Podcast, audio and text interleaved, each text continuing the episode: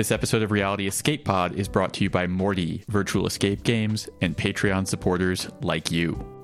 Welcome to the Reality Escape Pod, your lifeline when you need a getaway from the real world. I'm David Spira, alongside my co host, Peih-Gee Law. Together, we're exploring immersive gaming from all angles, and we'll be joined by guests who really know their stuff. Today's guest is Tommy Honton, the co creator of Stash House in Los Angeles, California. Tommy is a prolific experience designer who's worked on so many escape room and immersive projects, some you've heard of, some you haven't, and plenty he can't talk about. Welcome, Tommy. Thank you for having me.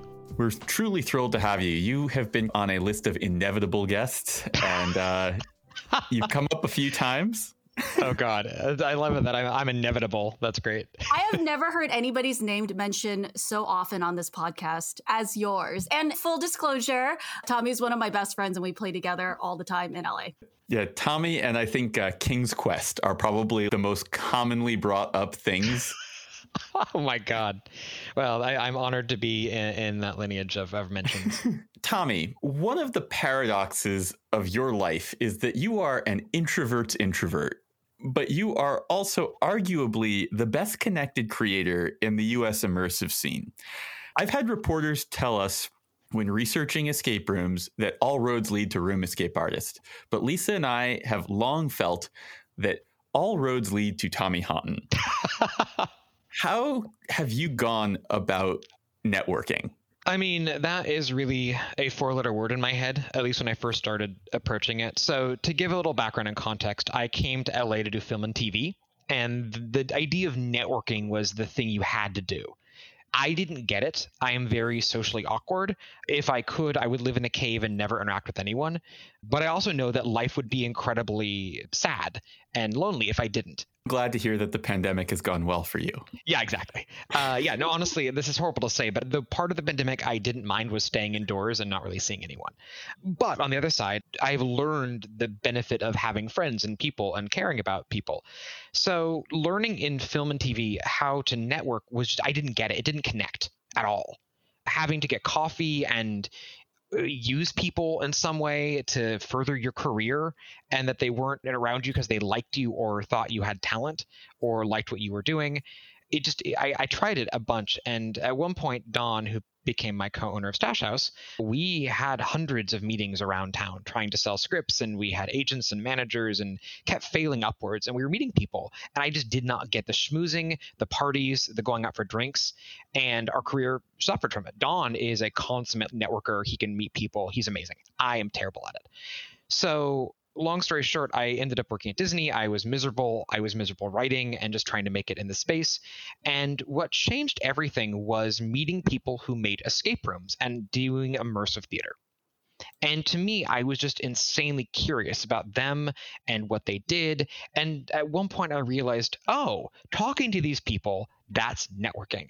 I don't have to sit there and figure out ways to quote unquote use people. To me, it was playing kind of on hard mode in that the people I was talking to, I actually had to kind of care about a little bit and be interested in them and want to see them succeed. And so after I was fired from Disney, the only thing I could possibly think of doing was not wanting to go back and do what I was doing. And so the only road out was through other people, just connecting and learning what this industry had to offer. And it was very, very early. It was just me seeing, oh, cool. This person does something interesting. I want to talk to them. And I would email that person and say, hey, you do something cool. I'd love to buy you a coffee. And so to me, it's still the fear of like, if you look at a car that's coming towards you and you don't get out of the way, that paranoia and scared that you're going to die. That's kind of how I feel talking to people.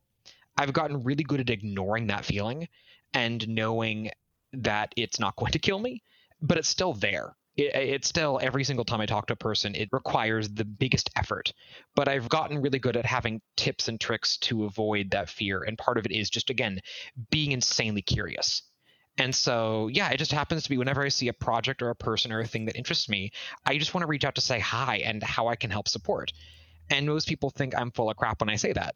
But in reality, I mean that. And I've done crazy stuff from helping people I barely know move to like recording stuff or doing presentations with people. I'll do whatever because I do want to see this industry succeed and people who are talented and cool succeed. And I just did that for six years. And that's to answer your question, why. It reminds me of something that a friend of mine, Adriana, she was kind of a mentor for me very early in my career, had told me when I was dealing with a similar struggle, which was that networking is just socializing with purpose. That's a good, I like that. That's a really, I mean, I wish I had known that seven years ago, but I love that. Yeah, it was really helpful. I think, Tommy, what you're really good at is when you network with people, you are really good at your follow through. So a lot of times people will meet up, oh, we should get together later, we should play a room, we should do this. And they don't. But like, I feel like you're really good at reaching out, hey, remember, let's play that room that we talked about. So you're really good at that follow through. Uh, we interviewed Chris Waters, and he told us that you reached out to him, and he's like, I thought there was some kind of secret cabal, like a secret puzzle society, because you were like, "We've been curious about you," and he was like, "Who's we? Like, what, what's what's oh what's uh, God, going that makes on?" me sound so awful. I mean, no, it's just like other awesome. someone someone sent me a message saying, "Do you know anything about this?" I'm like, "No, cool. I'll reach out." That's the thing is, to me, it's like I, I have no shame in like just wanting to talk to people for no other reason, just learning what they're up to and how I can help. And I don't know, it, people may call me on it, but like genuinely, I I like helping people, and it's really because I wouldn't be sitting here if people didn't help me. Marty Parker, kind of the Johnny Appleseed of escape rooms in the early days with Trapped in a Room with a Zombie. That's a very good way of describing him. He was a very early mentor to me and it came because I played his game in LA. It was basically the first one out here, and I messaged him and just said I would love to help or do anything, and he was the first person in this space to take me seriously. And we had a phone call, and he was like, "Yeah, I would love to work with you," and he taught me so much and is one of the sweetest people in, in the space. And he did a lot for just giving me the confidence to realize that I actually had something to share in the space. And that took him, uh, you know, a couple hours out of his life to really spend an email, a phone call, some follow up phone calls. That's it.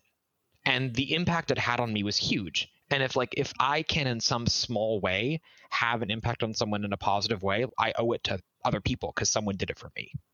That's the other thing I noticed is that I've also met several people that when your names come up, they always refer to you as like their mentor. It strikes me that you are really generous with your time in helping these people. Before we dive into Stash House, you've mentioned that you were working for Disney before you got into immersive experiences. What lessons and scars did you pick up during your time there?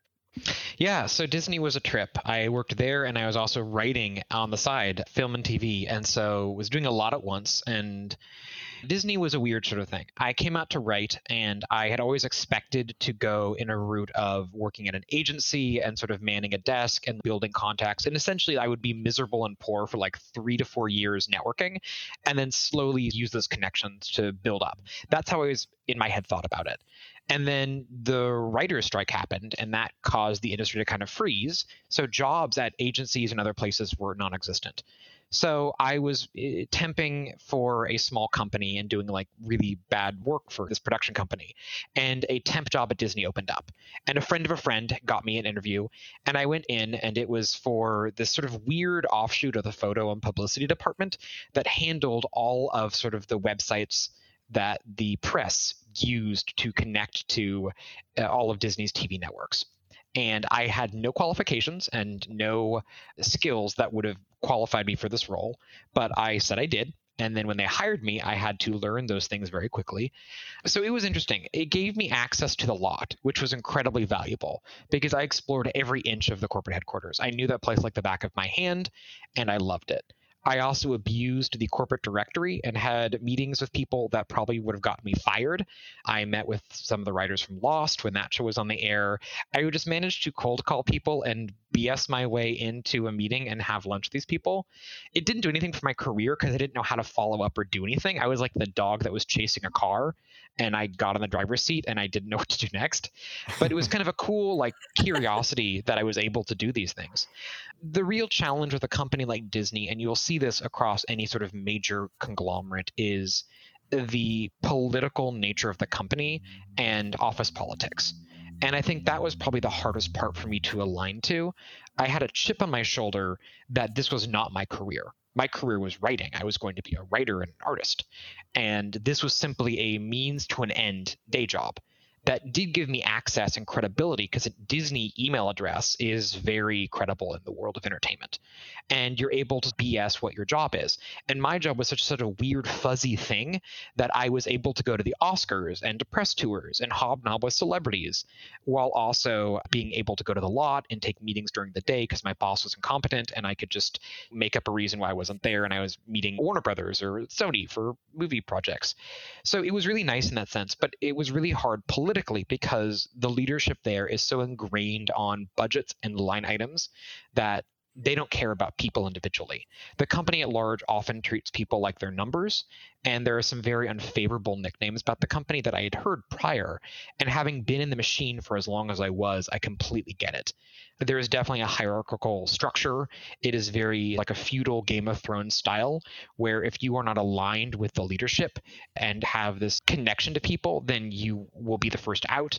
And if there's any leadership change, they will clean house and install their own executives under them there are so many horror stories that I got to witness firsthand just the cruelty and inhumanity of a giant sort of corporate culture mixed with the impersonal nature of bad leadership. And that was hard. Disney is a company that's beloved, and I still do love a lot of what the company produces. But seeing how the sausage is made, it just made me not want to work in an environment like that again and work for people who are not qualified to lead and don't care about their employees. I went through a similar journey with a different multinational corporation that will not be named. I really can relate to what you're talking about. I've always been very vocal and open about it. And to me, part of that is the catharsis of being able to admit that. Like, I was very depressed. Never suicidal, never on that level, but on the verge of just feeling like trash and feeling like I'm not worth anything creatively eh, on the other side, writing wise, I was sitting there writing scripts that weren't going anywhere. Don and I would get momentum writing wise and get an agent or manager and get meetings, and then nothing would come. And then you're sitting there having to write a new script, which takes time to write a decent one. And so my excitement of always leaving the job would crest right before a project would go out and then it wouldn't sell and then we'd just be like back at the bottom again and yeah at a certain point i just felt worthless and I hate to say the company traffics in making people feel paranoid and being grateful they still have jobs, but it does. And I I hated I didn't like myself. And so the thing that really kicked my rear into getting into something I did was after getting fired, and I was flat out fired, like nothing untoward. I was just lazy and made a mistake and didn't correct it and lied about it. And when they caught me, I had been vocal enough about how I didn't like what leadership was doing that I had basically loaded the gun and painted the target. All they did was had the ability to take a shot. It was very sudden. I had never been fired for anything in my life, and it was raw. And I would avoid driving by work because I live like a block away. And I would go the long way just to avoid it. And so after like a month, I'm like, you know what? I'm fine. I'm just going to drive by nor- like normal because it was on a, my freeway, like it was major intersection. So I went by and I felt nothing. This, this is where I spent eight years of my life. I felt nothing. I knew every nook and cranny of that neighborhood, and I felt like I had spent a month there. And that genuinely terrified me because I had done so little of value in that time that all of the years there compressed into a month in my head. I can look back at grade school, a college, even my first couple years in LA, and I can tell you the stark difference between those years. My years at Disney, I can't tell you the difference between those years because I did nothing. And that scared me because that is eight years of living. And that was the wake up call I needed being like, I can never let that happen again. Eight years is a long time, especially in your 20s. Well, it's our gain. I feel like this is one of the reasons why so many people in the escape room community in our industry it's a cottage industry right? And i think we we have a lot of people who are very creative minds like you who are disillusioned and dissatisfied with the larger corporate life. And so that is actually one of the reasons why i love this industry so much is people get to chase after their own dreams. And i feel like a lot of people that are in this are here because they love what they're doing they feel fulfilled by it. I love that energy. No, I think I really identified with people that were starting out doing this just because the trends were people were unhappy doing other things and they found enjoyment in being able to entertain and delight people. And to me, that's as pure as you can get. I love it. It was very impractical prior to this. Years before, I made scavenger hunts and I did stuff like this for fun. And you never in a million years could convince me growing up that this would be a real career. So seeing it pop up and then having the chance to sort of walk into the space and not only make it a hobby but an actual career that is a genuine dream come true. And i look back now and my worst days now are still better than my best days back in the past. I will never ever forget the feeling of what it is like to be unhappy and to be grateful for what I have now and the people that I have in my life now who are wonderful, amazing people such as yourselves. Like I, I feel very lucky to be part of this community. People have asked me like, if you could go back in time and not work at Disney, would you do it? No, I think what I, the advice and lessons I would give is save money. Like if you're unhappy, save money. Like I spent my feelings. I would buy dumb stuff I didn't need, and so when I got fired, I didn't have that that cushion or that nest. That's my advice to any friend who tells me they're not liking work. I have two things I tell you. Every time you feel that you don't like your job, the first thing you do is to update your resume, and yep. the second thing you do is don't go out for dinner. Yeah, yeah, 100%. That's amazing about save money. I wish I had done that. And the other thing was sort of, you know, don't be forced into something. Is there a way to make inroads and and connect with people? And I did that a little bit here and there. It's hard to network when you're feeling depressed and i think that's yes. part of that's what gets people trapped in jobs that they hate is that the job beats them down, their sense of self worth evaporates, and you have to have some amount of self worth to go out and meet new people, whether you're dating or just trying to make friends or trying to network. If you don't feel like you have value, it's really hard to put out a version of yourself that other people are going to respond positively to. 100%.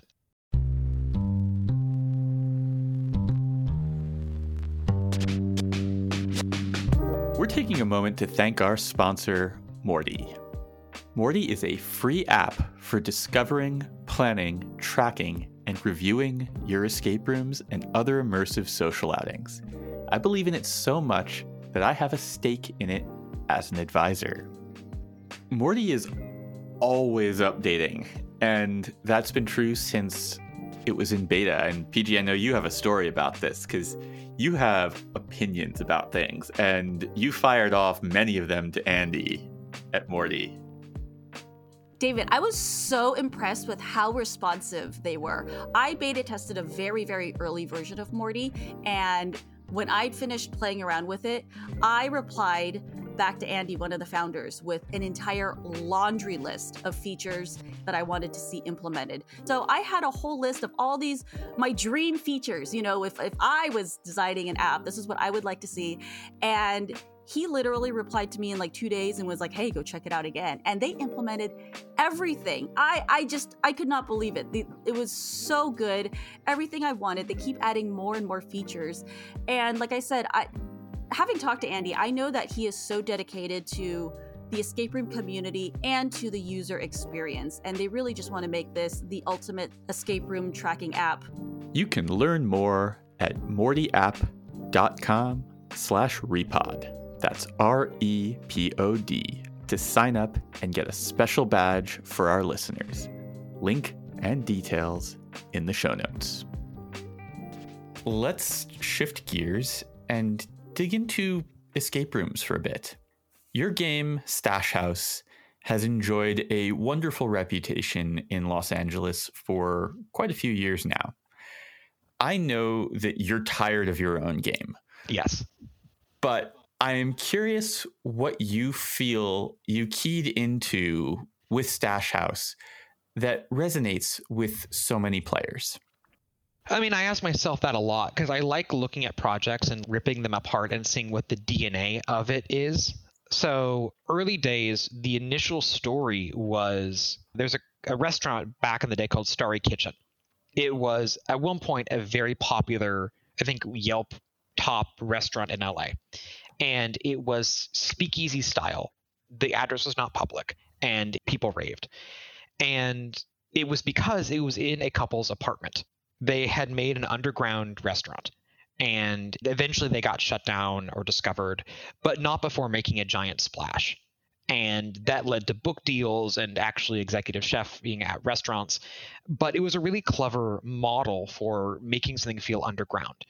And so the initial conversation Don and I had was could we do that with an escape room? And realistically, the answer is no. If you put one in an apartment, people think you're operating a brothel or you're a drug dealer, and you will get shut down. So, from a practical purpose, no. But that led to the DNA of can you give people that feeling in a real space? So that was always the operating standpoint of the story, and the space was a drug dealer's apartment, and we knew that flushing drugs at the end was going to be the thing. Can you walk us through a little bit of what the narrative arc for the players are without spoiling too much?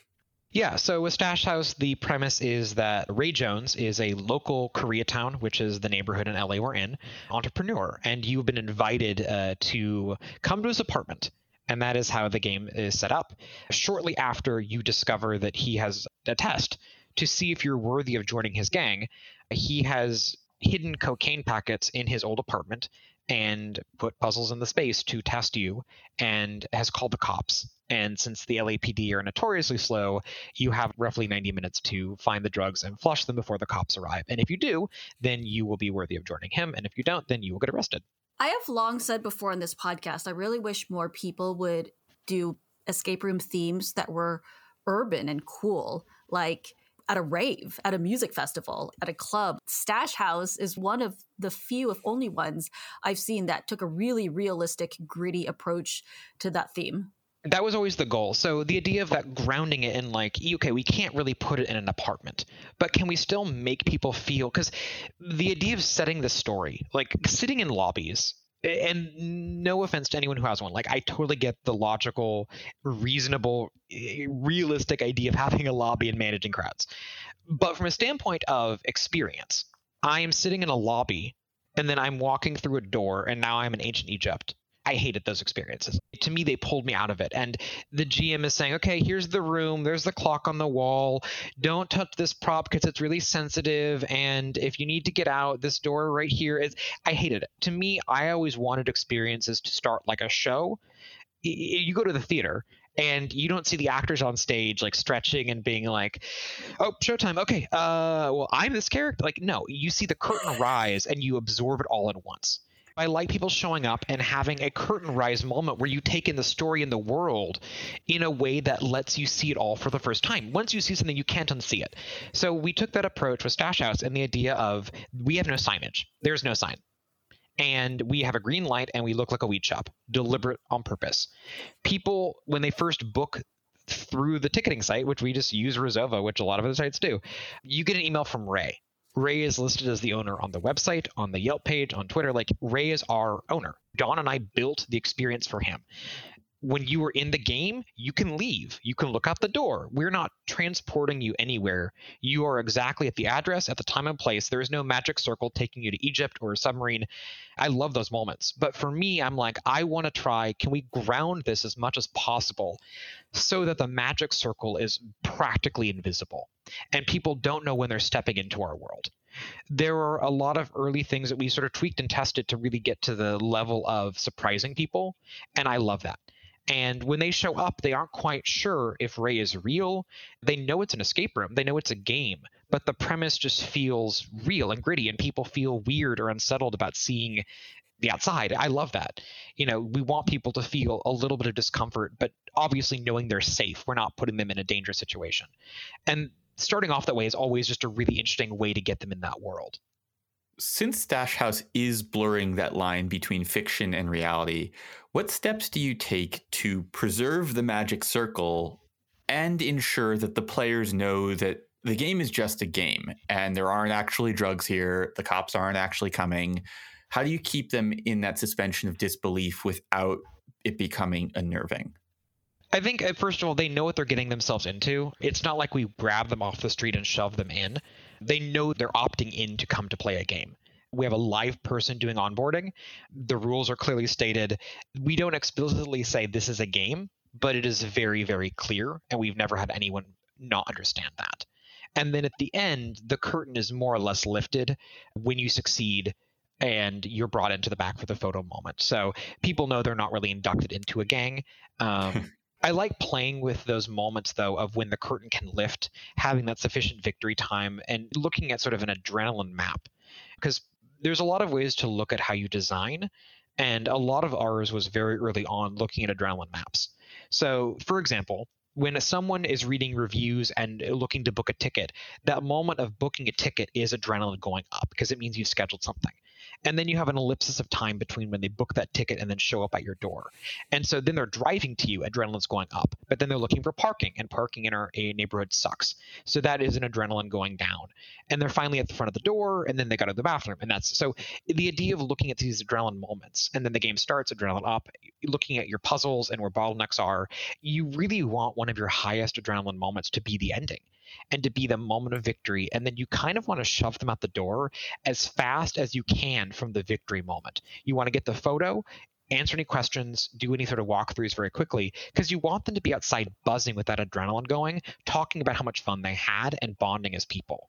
To me, a lot of the experience is really about how we onboard, offboard, and get people out feeling excited and wanting to do another game. Obviously, we don't have a second game, so we want them to still be excited. And we do talk about the games we love in the area because the person most likely to book another game is someone that just played one and had fun and so keeping that momentum going was always very important and, and sort of looking at it from that lens Tommy's an adrenaline dealer. This is a very appropriate for you.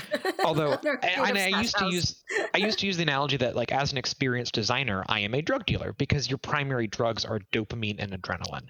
I said that at a talk, and a guy sent me a very nasty. I don't use social media, so I, I got a notification a few days after. Uh, he basically said that I was a monster for using that term drug dealer because he apparently was one and almost got arrested and said I didn't know the experience. And I didn't have the right to use that phrase. So I have since retired saying that, but it really is about knowing how to push adrenaline and dopamine in certain moments. Now, obviously, it can't just be jump scares. So the goal is how do you use environmental storytelling to get that out? How to use narrative moments and beats and puzzles and solves.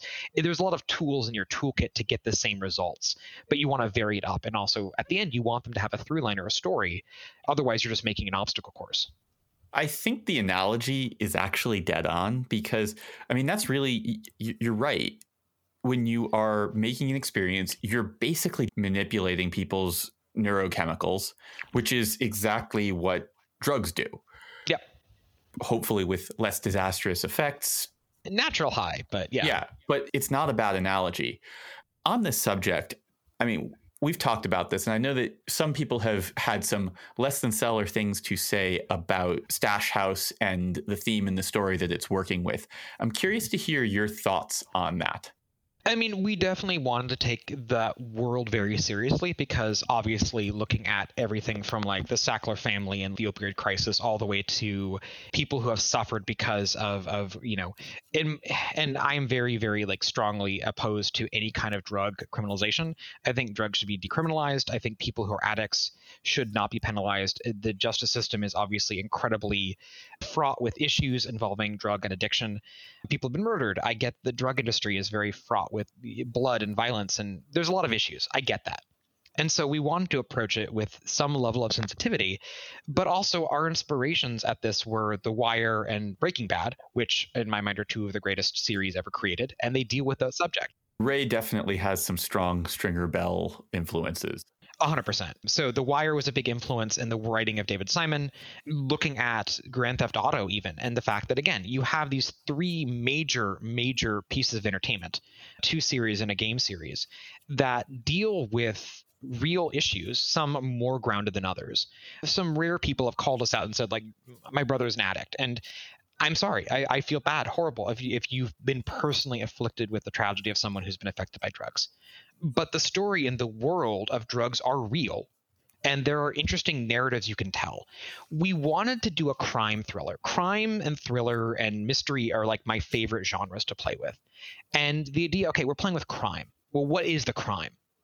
in my mind murder is is hard to get into unless you're doing a murder mystery if you're doing any kind of grisly murder crime scene stuff to me i actually have a really strong aversion to violence i i am a huge animal lover. I grew up playing games and you'd think that that would desensitize me but i am i think even more averse to physical violence now than i ever was.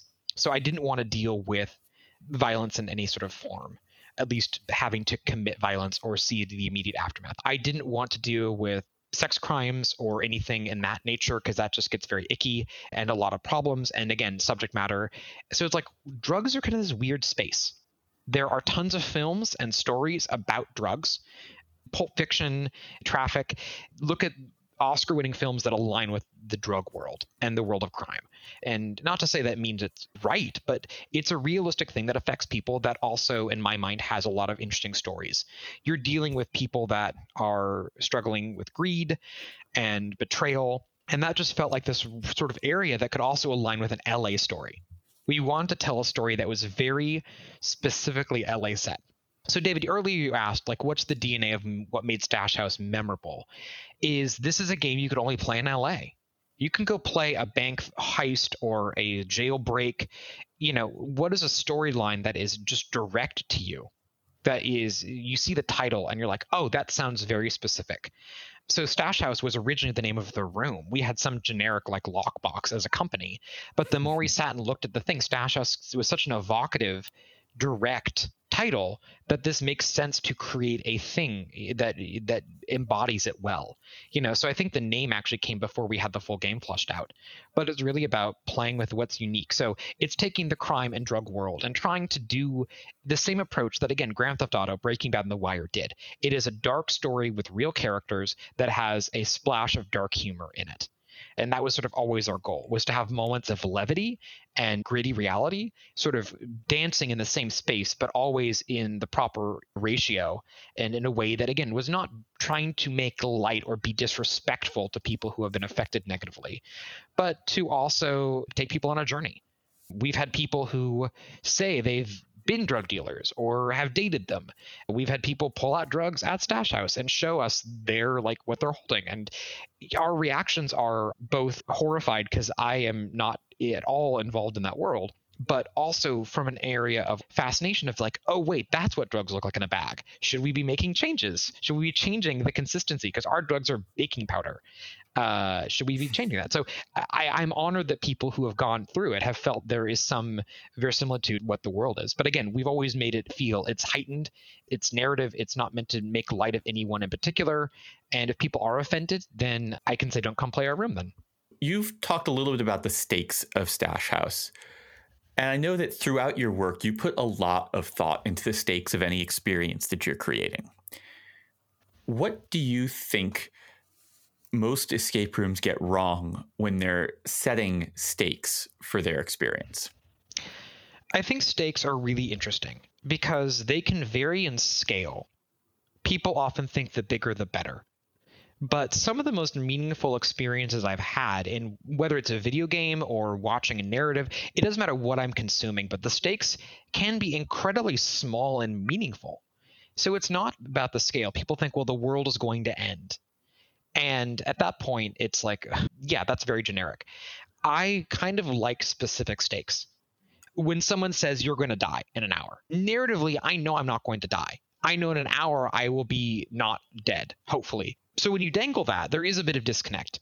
Now, I think the challenge is if we are threatening to arrest you. So we, we aren't threatening that you're going to be dead.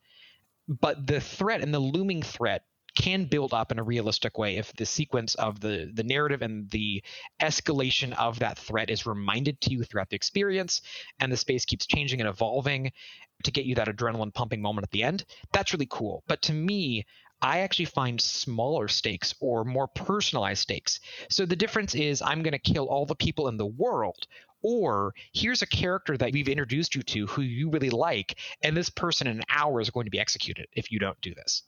And to me, that's an easier thing to wrap your head around because you're able to personify those stakes in an external factor that may or may not be alive in an hour or may or may not be there but you can relate to them and look at them and see them and have a very one-to-one relationship.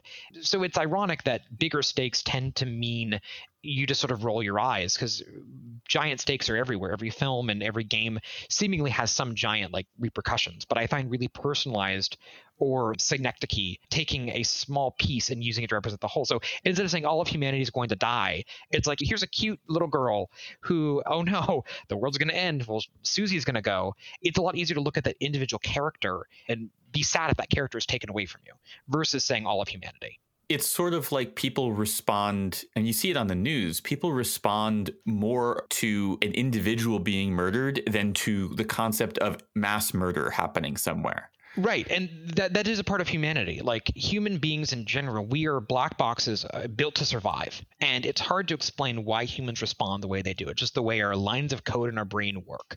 But there is something about to keep the topic light, looking at something like genocide, like the Holocaust, and the idea of our brains cannot comprehend the mass tragedy of something that big. But when you're able to go to a memorial or the Holocaust Museum, and what the museum in DC does so horrifically but brilliantly is being able to when you walk through that museum you're given an individual card featuring one person and you will learn about their specific journey. And at the end of the museum you'll learn whether or not they lived or died it is taking a single individual character or story or person and humanizing it and being able to pull away from the idea that our brains get paralyzed taking in massive amounts of data whether it is something tragic or something even delightful large numbers make our brains hurt and we shut down at that. So when you try to make a story meaningful or trying to convey the true scope or scale, sometimes breaking that down, ironically enough, can give you a better piece of the whole. I completely agree. I think that so much of the escape room medium, you can't convey a lot. So you need to go and lean on what people already know, the stuff that's already in the culture and will resonate with them, as well as stuff that will just resonate with humans in general. So I think that the more personal you make the experience, the better. It's sort of John Wick avenging his dog rather than stopping a terrorist who's going to blow up the White House. No, I mean you're right. Personal stakes, and and I don't mean to say when I speak of genocide or larger topics, I don't ever want people to think that I'm trying to be insensitive. It's just really in speaking about how you connect with human beings in a story context, like human beings as a framework for conveying information. Yeah, is is hard to break down specifics of how human beings operate. But on the storytelling level, you're right. Being able to break down a larger set of data and connect with what people have resonate with them is really smaller stories, even if they're reflective of a larger one.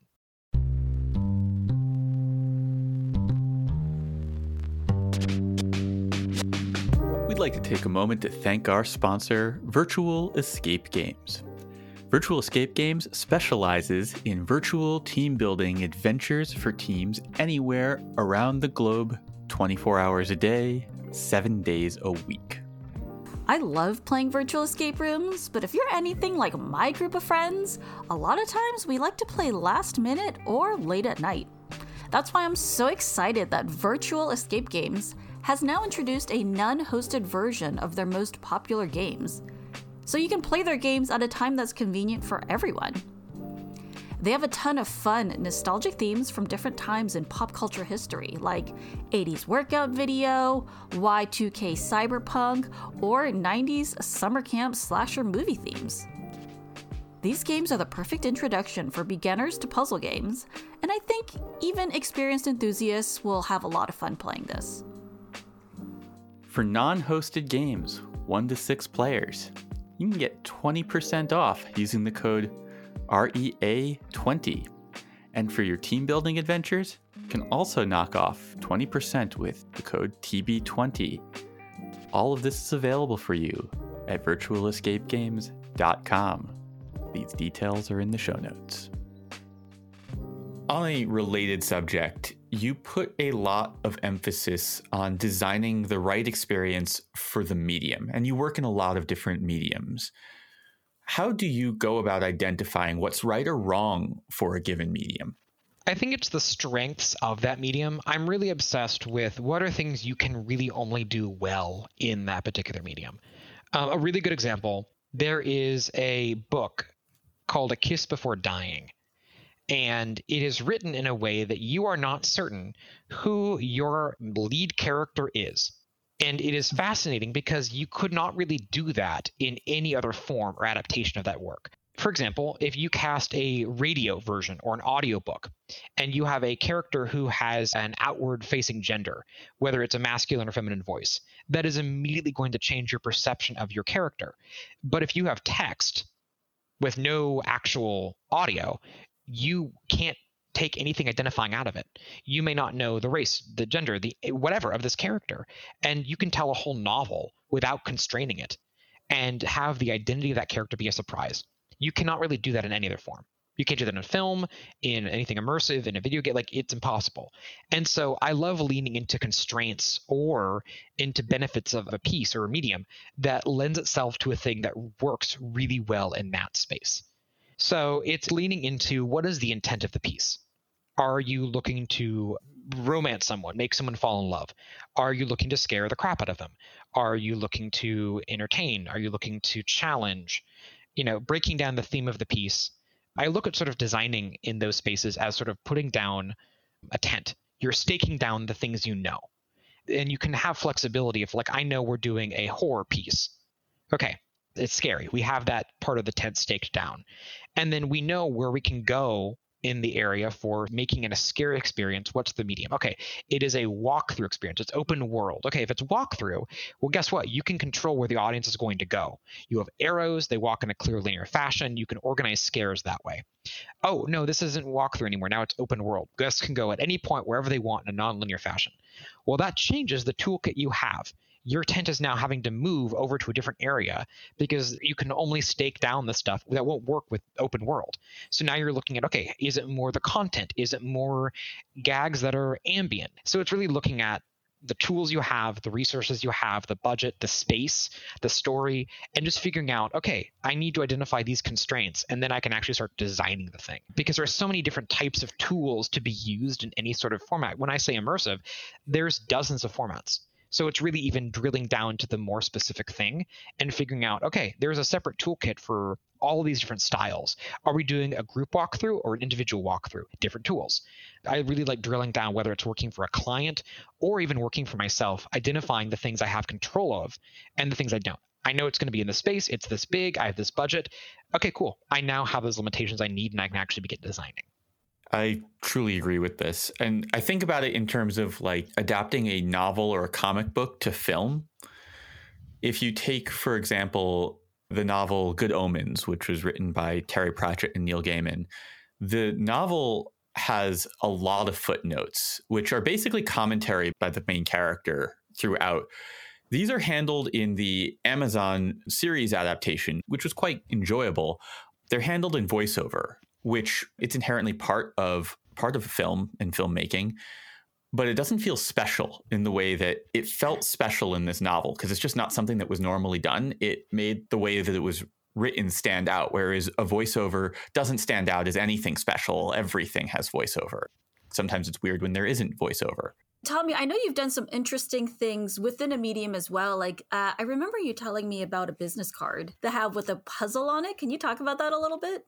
Yeah, I mean, early days. I mean, Stash House took us a lot longer to build than it should have because we didn't really know what we were doing, and then you know we figured it out because uh, it was putting into practice a lot of ideas, and it was credit card and our own money, mainly tons, and, and time. We didn't have a lot of expertise and money to hire the right people, so it was a lot of making mistakes and, and begging for favors. So in that ensuing time of building, there is different like mixers we were invited to to go promote Stash House, even though it wasn't going to open for six months. So flyers are kind of the de facto thing people pass around, and it, it puzzled me why you're promoting a puzzle and game experience. Why don't you make the flyer a game? Why don't you have games and things on it? Now I've seen some that have a riddle or two. Eh, you know, solve this riddle or solve this very small puzzle for a discount. But seeing ones in world I'd never seen before.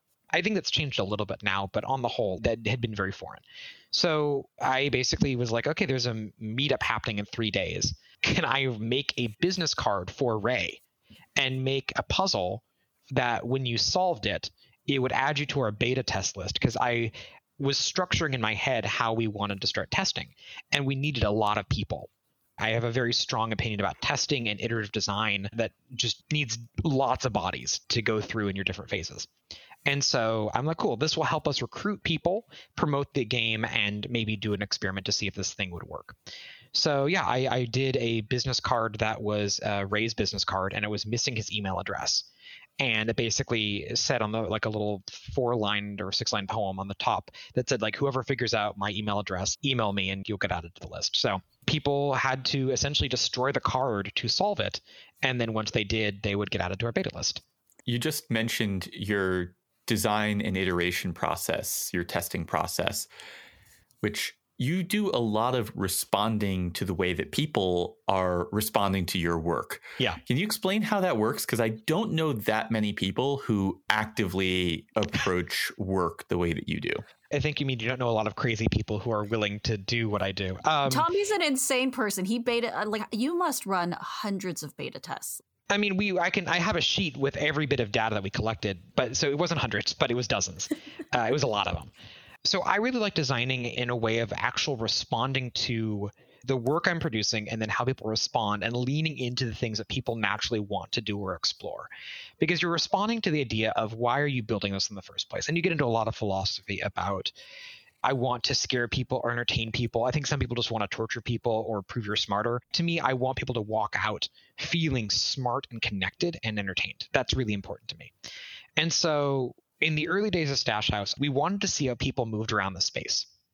And so our very first groups, we had probably 10%, 15% of the puzzles actually even there. And they're almost all present in cardboard form, where they're on construction paper with marker. They weren't really designed well. It was just a chance to get people in the space moving around. And for the very first tests, we were actually in the room in a corner watching them and taking notes on what they did. We knew that would affect the testing results early because people respond differently when observed than when they're observed remotely uh, via camera, for example.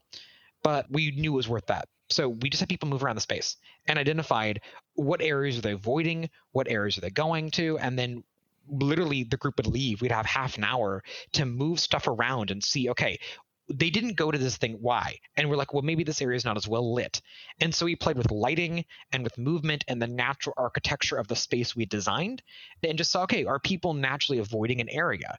Are people naturally going back to an area? And what are areas people are going to explore first so we played with color with lighting with movement with placement and that was all very valuable to see. And so people naturally because of the layout of the room would go to a certain area. Well, we're going to put a puzzle there because naturally people will discover that in a space they want to go to. People obviously respond to strong lighting. So that was just figuring out the placement and using bodies. And so it was a back and forth of building the room out, the structure of the space. And then once we were happy with that, then we began actually refining the puzzle content. And what was really valuable was it's not just about the feedback. Feedback is, to be blunt, pretty useless people will give you feedback verbally from an experience, but they're only able to explain it from a human being as a fabulist. They are in charge of their narrative. And they will explain things as if they're in charge of every decision they make. Psychology, I studied in school. I love it read like David Eagleman's uh, Incognito: The Secret Life of the Brain. These different books that will explain a lot about how we are creatures of impulse and have a really hard time actually being in full control of our reactions and what we do. Humans are very good at justifying their actions. They're yes. not that great at planning and premeditating their actions. Yeah, and, and, we're hairless monkeys that are basically evolved to live in the woods running away from tigers. And the fact that we live in concrete, complex cities doesn't change the fact that we're still these very primal creatures that are not meant to be thinking internally a lot. It's painful to think about why you did the thing you did, and it's very scary to realize you actually have very little control over a lot of the impulses you have and do. Your body makes decisions for you and locks them in long before you've thought about why you want to do something. So when someone says, I did X because of Y, yes, it is valuable to hear that, but that is only a small part of the picture. People bleed their data all over the floor, but you're only listening to the actual analysis of a person analyzing their own behavior, which is only a very small part of the picture. So we had people going around the room and we were watching where they went. Now I could say, David, when the game first began, what did you do? Tell me what you did. And you're going to narrate it from a perspective of you being active. I mean, I can tell you what I first did. I watched Errol on a stripper pole. That's true. That's true. I don't know if he took his shoes off before or after that, but yeah.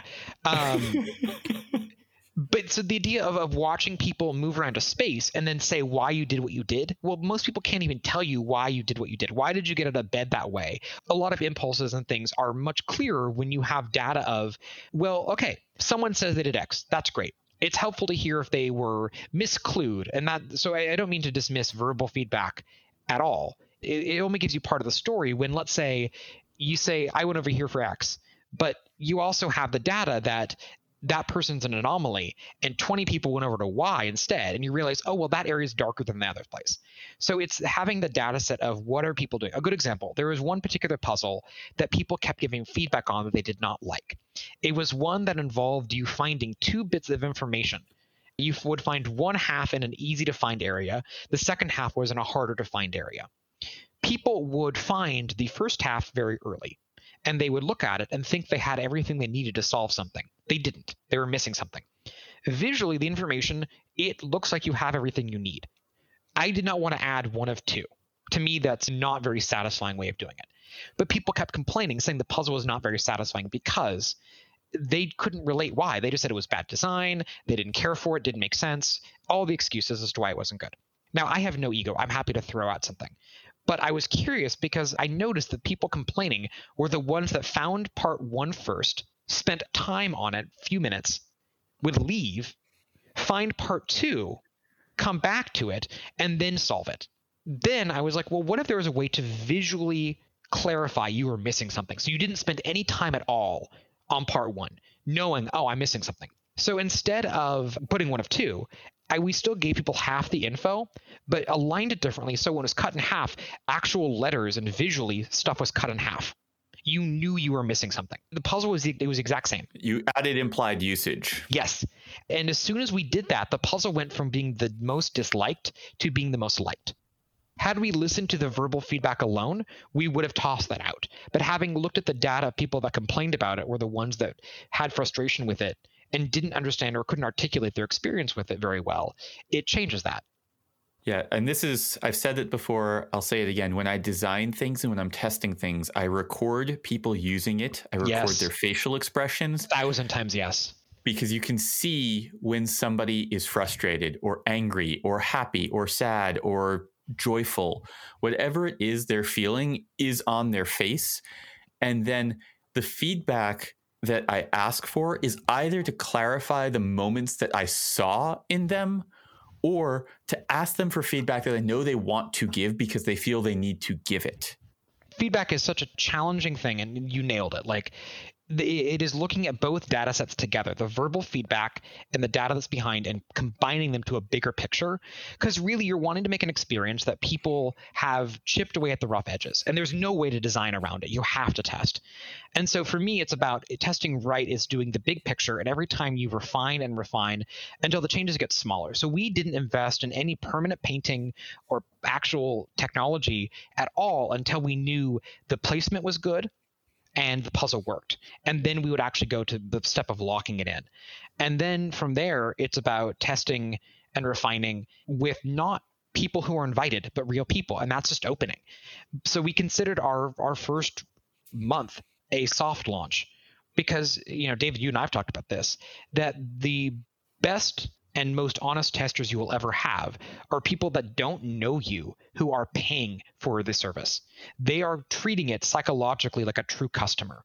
One of the big mistakes that I see people make is assuming that even if you don't know your beta testers, in most players' cases, whether they're paying for it or not will affect the way that yep. they are taking in the experience unless they're like me and just can't even keep track of what I'm paying for versus what I'm not paying for and just kind of stopped caring, it's genuinely hard for most people to go and differentiate between the thing they got for free versus the thing that they spent the money that they worked hard to earn on. And so that's your final step. In my mind, we were not done designing until after a month from opening. We would analyze every game, watch how people behaved, we would talk to them afterwards, and just keep updating and tweaking. Again, not making massive changes, but again, smoothing it down to the point where changes are small. We would still have our staff write down suggestions or if they noticed anything that they were seeing with fresh eyes. That's just really important to consider. The, the thing is not done at some point you just have to abandon it. You know, in my mm-hmm. mind, Stash House has a lot of things that I want to add or change or tweak from what we originally had. But at a certain point, you can either spend that time repolishing the thing over and over again until you've essentially rebuilt it, or you move on to the next thing. I think Saturday Night Live has a really good analogy in that the sketches are not done because they're done. They're done because it's 11:30. It's time to go on. and having a natural deadline or limit for when you feel it's good enough, and obviously if anything egregious happens, you want to keep it in good repair. And if anything egregious is popping up that is blocking people consistently, then you want to address it. But at a certain point, if the hints you're giving and the issues people are having are sort of scattered random noise, then move on and go to your next thing.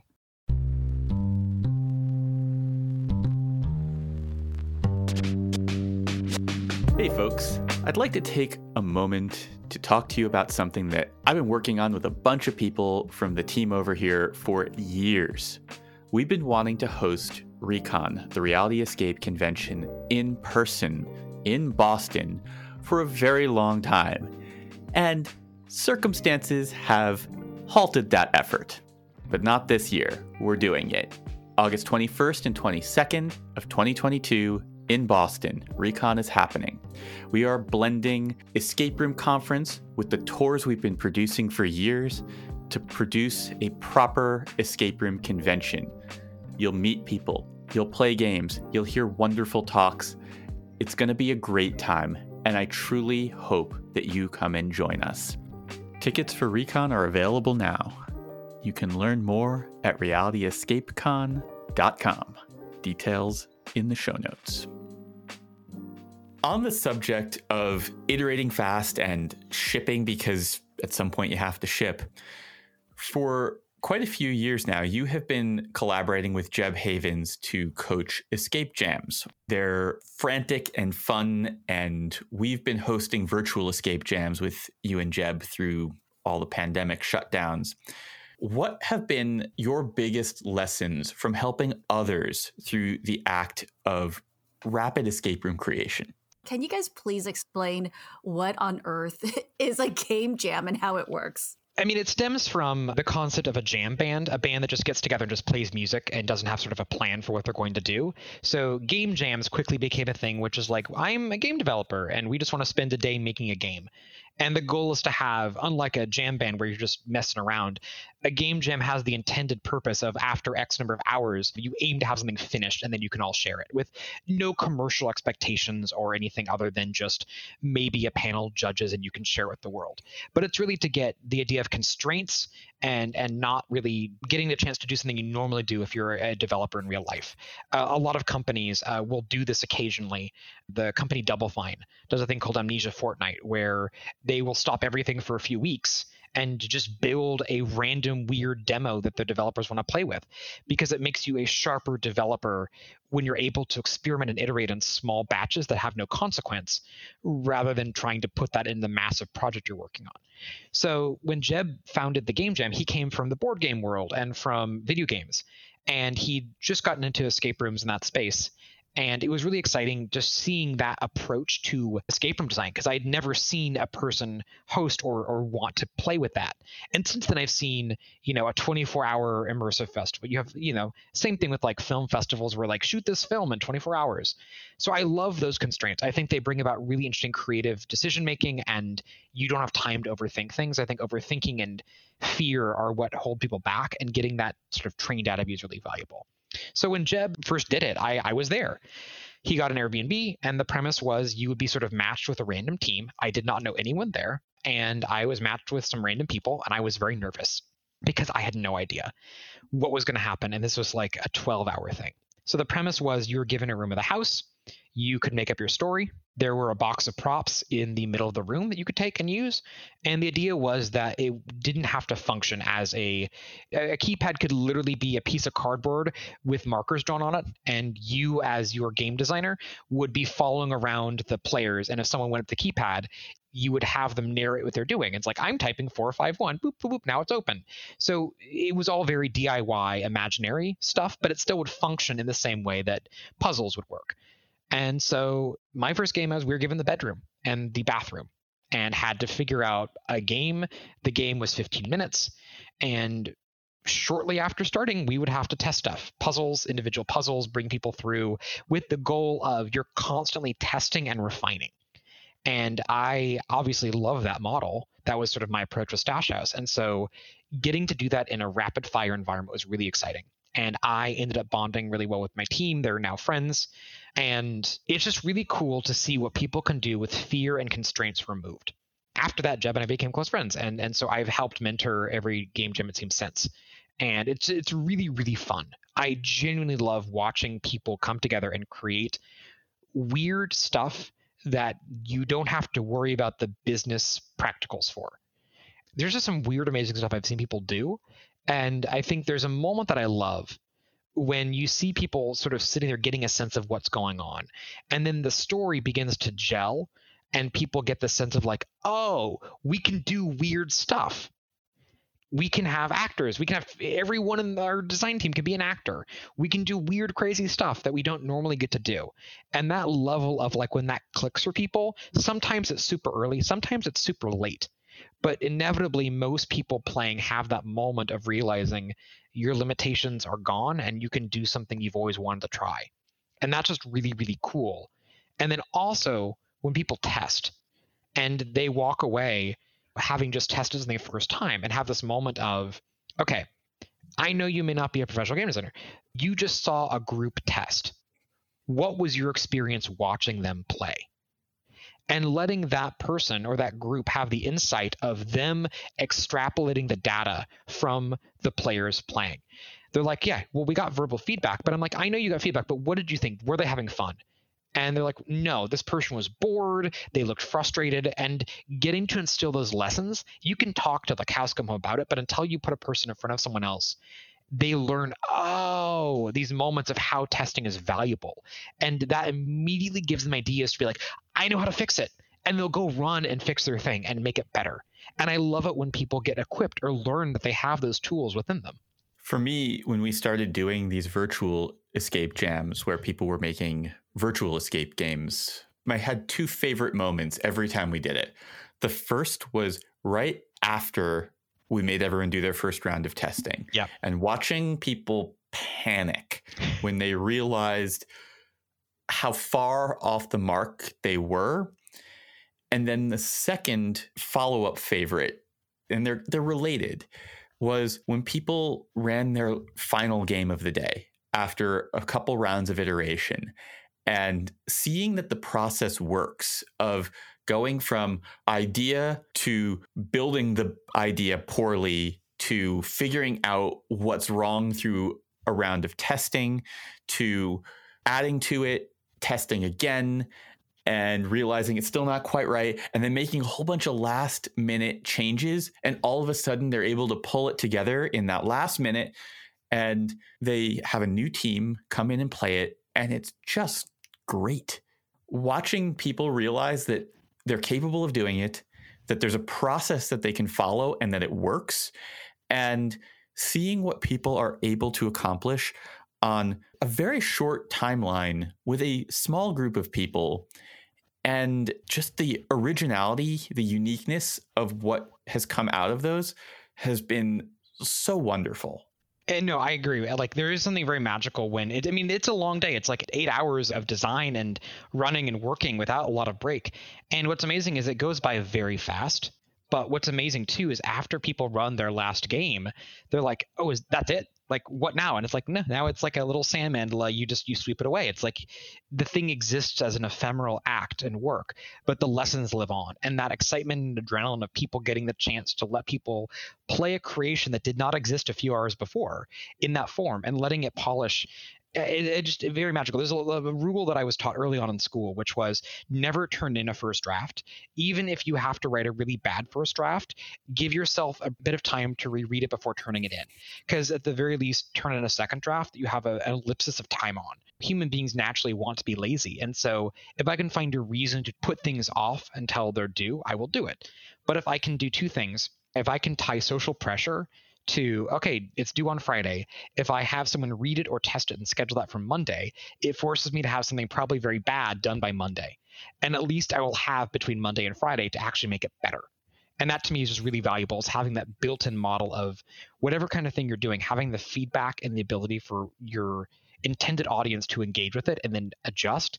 And this just instills that in every aspect to hopefully lay people as well as professional designers. I'm right there with you. Tommy, what comes next for you? Good question. Most of my life is under the blanket of NDAs, which is really fun. I feel very lucky in that I get to work on really, really cool stuff, but it also kind of sucks because I can't talk about it. And in my mind, I always like having a personal thing or two. Stash House has always been that beacon I can always point to of something. I do a lot of client work. I work with brands. I work with IP and, and companies like Disney. I'm working with them again, which is lovely when you don't have to actually work for them, you work with them. Working on stuff with Google and just really cool stuff. And so hopefully someday when something is public, I can talk about it. But most of it is NDA, uh, unfortunately. So it's just doing a lot of that stuff. And I think for me, I like going to do things that scare me a little bit, that are with people that I really respect. Life is very short, uh, and and I spent eight years unhappy so in my mind, I try to analyze the projects and things I work on as things that I feel that I can genuinely contribute to, that are interesting to me, and are either going to teach me something or give me a chance to do good or work with like a good example i worked with an amazing theater company out of new york called linked dance theater that did an online show for seth rogen's charity. It was about alzheimer's it was one of the most moving things I've worked on because I lost my mom and my grandfather to Alzheimer's. It was very personal. I will probably get it at some point, which genuinely does terrify me. So, yeah, it was a chance to work on an online show that was very challenging to do over Zoom with very tough subject matter, but a chance to tell a story that was hopeful, that had interactive moments. I co wrote it with the two amazing Kendra and Jordan, the two amazing directors of the show. And runners of that theater company. And I would loved it because I could actually talk about it. My sisters could go see it. So I do like having some projects I can share with people. But yeah, most of them live in NDA land and Okay. Tommy's being super humble. Tommy, you've had a couple projects that have recently wrapped or come out, like you worked on, I don't know, delusion or other things. There's some projects you can't talk about. Anything that has come out already? Yeah, like Delusion, I worked on this year's show, which was really challenging. But I, having gone a few, like a month after I had wrapped work on it, was really cool because I was able to look at it with fresh eyes and see people enjoying it. And even though it was very challenging to do while in the thick of it, seeing the reaction, and even though again I look and only see the stuff we had to cut or that didn't make it, I was thrilled with how it turned out. So that was nice. And I think after the pandemic, especially, being able to do an in person show and see people having fun and exploring and being immersed in this was really, really rewarding. And I think just in general, I try not to talk about stuff. Just I don't like talking in a turn and telling other people's stories. So I, I think just my default is just silence about stuff. This is why I focused all my questions on Stash House.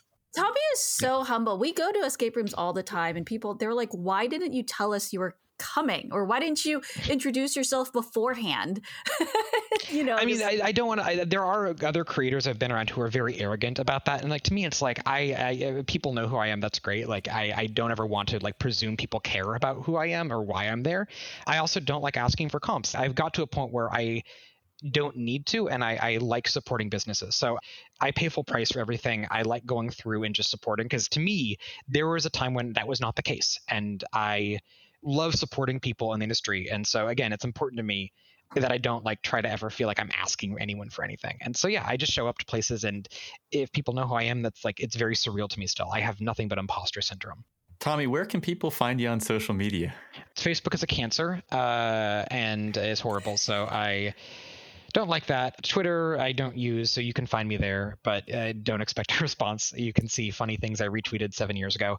But my website, tommyhonton.com, has my email. And if you want to send me jokes or death threats, feel free to do either. I, I welcomely receive any comment of any kind. I love supporting this industry. And I, as I always say to anyone, like if there's ever any way that I can utilize whatever limited and tiny influence or voice I have in the space, I want to do it. Advocacy is super important. That's why I'm really am proud of being involved with Andrew Preble and Ergo and the rest of the amazing team on that, which is the sort of the escape room organizing group trying to push advocacy in everything from, you know, pandemic relief funds all the way to looking at insurance costs and measures about safety and just trying to get a universal standard for escape rooms. I'm also part of a group called Leia in Los Angeles that is trying to create a similar thing for the immersive theater industry. So advocacy and and sort of pushing better standards and making the space more accessible for creators and audiences and workers in the space is really important to me. So reach out. Thank you so much, Tommy. It is always a pleasure to chat with you, and we could probably do another three hours and still not stop talking, but I think we're going to have to call it an episode here. Tommy will be joining us for our Patreon exclusive episode where we will be digging into all sorts of other stuff. So hopefully you join us over there. The Reality Escape Pod is produced by Lisa Spira, edited by Steve Ewing of Stand Inside Media, and brought to you by RoomEscapeArtist.com, your home for well researched, rational, and reasonably humorous escape room and immersive gaming content and events. I'd like to take a minute to talk to y'all from the heart. Peih-Gee and I put a lot into making all of these episodes, as do the team that is off microphone. My wife, Lisa, Steve, our editor, put a ton into producing this podcast. All of this is made possible because of the support from our Patreon community. That financial support allows us to invest in the production value of what we're making and allows us to inch our way towards making this into a proper career. It's hard to monetize content these days, and our Patreon community really does allow us to do that and we're really trying to grow. So we put out extra bonus episodes for our patrons. We have a spoilers club for higher level backers. We've got a Discord chat, and we're always adding new things to the mix for our patrons. So if you love what we're doing, please consider supporting us. It means more than you could ever imagine. And you'll get a whole bunch of extra content too.